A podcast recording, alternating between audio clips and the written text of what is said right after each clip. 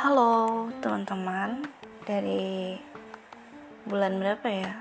Aku lama nggak podcast Dan kali ini aku balik lagi Menemani kalian Membahas sebuah topik yang berkaitan dengan inner child.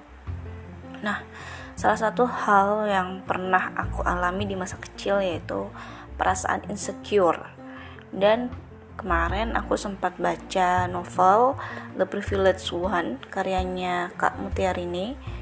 Dan kebetulan kenal juga beliau di media sosial. Jadi aku mau membahas tentang hal yang dialami oleh si tokoh itu. Dan aku pun juga mengalami gitu ya. Tapi aku nggak mau nggak mau spill uh, plotnya ya. Maksudnya biar teman-teman kalau mau baca sendiri novelnya boleh gitu ya Nah, aku balik lagi ke topik utama kita tentang insecure. Insecure ini suatu kondisi gitu ya, di mana kita itu ada perasaan tidak nyaman ataupun tidak aman ya. Selain tidak merasa happy, kadang seseorang itu merasa tidak nyaman dan tidak aman bahkan terhadap dirinya sendiri gitu ya. Biasanya sih seseorang yang ngalamin insecurity atau insecure merasa kayak ada ancaman gitu di dalam dirinya gitu. Aku sering ngalamin ini dulu ketika masih remaja. Jadi kayak ada seolah-olah aku tuh nggak aman nggak nyaman dengan segala sesuatu yang membuat aku mm, merasa di bawah atau merasa takut terhadap sesuatu yang akan aku putuskan gitu. Misalnya kalau mau uh, ikut suatu ekskul gitu ya kalau teman-teman punya pilihan opsi ekskul gitu terus di situ tuh ada orang yang wah kayaknya dia di atas aku gitu. Aku nggak bakal masuk ekskul itu gitu. Atau di kala saat uh, semuanya sedang ngumpul gitu ya nah aku jadi ngumpulnya itu pun sebenarnya ya wajar gitu ya. Anak remaja suka hangout atau apa namanya lagi makan di mana gitu ya. Tapi karena aku nggak punya uang gitu ya biasanya security itu karena ketidakmampuan sih. Nggak punya uang nggak punya daya untuk sama seperti mereka bawa HP gitu. Aku nggak punya HP saat itu dan bener-bener diri aku tuh kayak aku tuh nggak aman ada di situ. Aku tuh nggak nggak nyaman ada di situ gitu aku takut kayak misalnya aku pura-pura punya uang gitu jadinya aku nanti uh, ya ya jadi bukan diri diri sendiri dan menyulitkan gitu. Akhirnya aku jadi mengundurkan diri atau hmm, tidak bergabung dengan mereka. Karena insecure itu. Ya karena biasanya insecure itu pernah kita alami di masa kecil gitu. Secara nggak langsung sih inner child kita itu kayak punya suatu memori di mana kita itu punya penolakan. Sehingga dampaknya kita nggak percaya diri gitu. Penolakan ini bisa jadi karena kita ya sepele ya misalnya kita punya karya kemudian kita kasih tahu ke orang tua orang tua menganggap iya apaan sih? Dia biasa aja gitu. Tidak diapresiasi.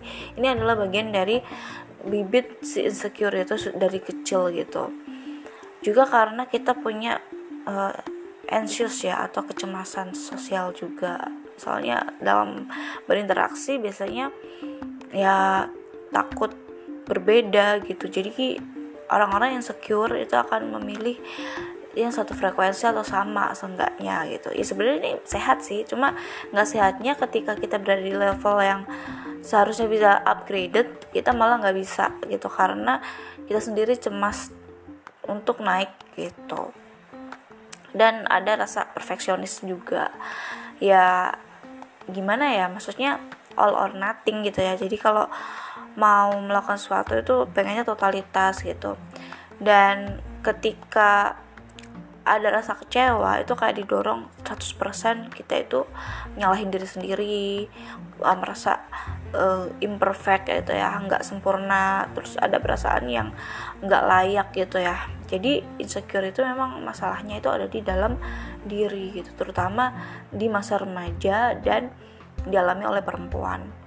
Apakah laki-laki insecure? Ya ada gitu cuma mereka copingnya itu beda dengan kita gitu dan apalagi di zaman sekarang ya kalau zaman dulu mungkin insecure-nya dengan orang-orang yang benar-benar bisa kita lihat di depan mata gitu. Kalau sekarang bisa jadi kita nggak ke mana-mana tapi insecure karena ada sosial media dan internet yang mempengaruhi pikiran kita. Makanya guys kalau uh, mau scrolling gitu ya seenggaknya ya pilih-pilih lah yang membuat diri kita itu lebih baik gitu bukannya malah kita down gitu. Cari hiburan sih cari hiburan tapi jangan sampai membuat apa ya sosial media itu merenggut rasa bahagia kita gitu. Nah misalnya nih kalau di sosial media itu sekarang itu ada kamu flase ya misalnya kayak pakai filter gitu pengen kelihatan cantik kelihatan sisi-sisi baiknya aja gitu. Kayak ada sebuah uh, statement gitu ya kalau cantik itu begini sukses itu begitu. Padahal cantik dan sukses atau hal-hal yang membuat kita percaya diri itu kan tidak ditentukan oleh orang lain tapi diri sendiri sebenarnya. Begitu. So buat kalian yang mungkin masih insecure please coba look in gitu ya. Kita kita ini emang bener nggak nggak sempurna gitu. Cuma cobalah terima ketidaksempurnaan itu gitu. Salah satunya ya kita menyadari inersial kita. Menerima diri sendiri itu emang nggak nggak semuanya mudah gitu ya. Ada hal-hal yang mungkin tidak bisa kita terima tapi ketika kita mencoba untuk terus memahami siapa diri kita kita itu nanti goalsnya mau apa ujung dari kehidupan kita itu apa ya insecure itu pasti akan hilang gitu. Karena setiap orang tuh sama kok gitu. Setiap orang itu lahir dari segumpal darah ya istilahnya kayak manusia itu diciptakan sama gitu dari rahim walaupun tempatnya beda-beda gitu ya beda maksudnya beda orang gitu. Tapi prosesnya itu sama kita itu kita itu kerdil gitu loh kita itu nggak nggak berdaya.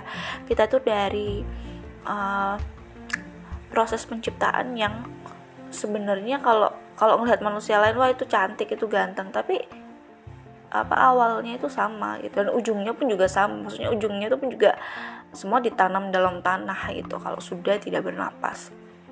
Nah yang kedua mungkin kalian bisa coba terima kemampuan diri kita ya. Kita belajar gitu maksudnya kita berikan uh, ruang untuk diri kita upgrade gitu up, kap, apa sih kapasitas yang bisa kita berikan gitu untuk sekitar kita gitu. Se, seenggaknya kalau misal kita tidak bisa memberi berikanlah rasa ketenangan dan nyaman itu pada diri kita dengan memahami kemampuan diri kita sendiri.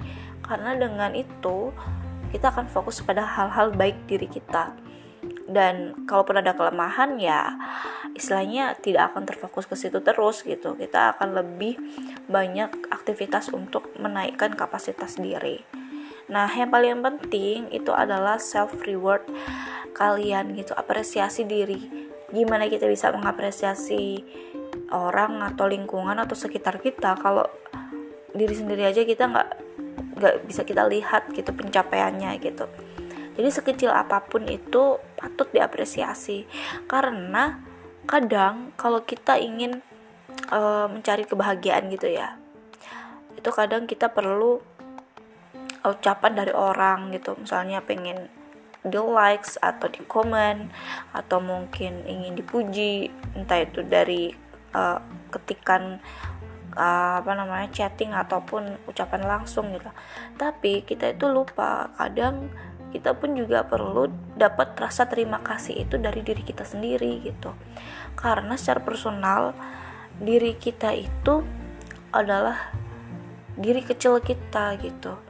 Anak kecil itu kan suka ya dikasih uh, semangat gitu kan semangat terima kasih dikasih apa namanya reward gitu. Nah kita pun juga perlu itu gitu. Tapi ya yang yang make sense ya tidak memberatkan gitu. Entah itu makan enak atau kita bisa bikin sticky notes yang cantik uh, untuk ditempel di jurnal atau mungkin kita bisa apa ya ke mana staycation gitu. Tapi ya jangan lama-lama. Intinya harus realistis juga. Dan apresiasi ini bentuknya tidak harus barang ya tapi juga dengan ucapan terutama pada si inersial kita. Nah kemudian kita juga bisa uh, belajar ya ke psikolog kalau memang perlu nah, diperbaiki ya. Misalnya ada uh, apa namanya CBT itu adalah proses di mana kita memperbaiki rasa insecure itu dengan kognitif behavioral therapy gitu. Jadi kayak ada terapi-terapi terhadap pengubahan pola pikir gitu. Dan ada perubahan uh, kognisi sehingga terjadi perubahan perilaku gitu. Nah itu teman-teman agak panjang ya. Dan semoga kalian sehat terus dan doakan semoga aku bisa tetap mengisi konten ini. Dan bye bye uh, see you next episode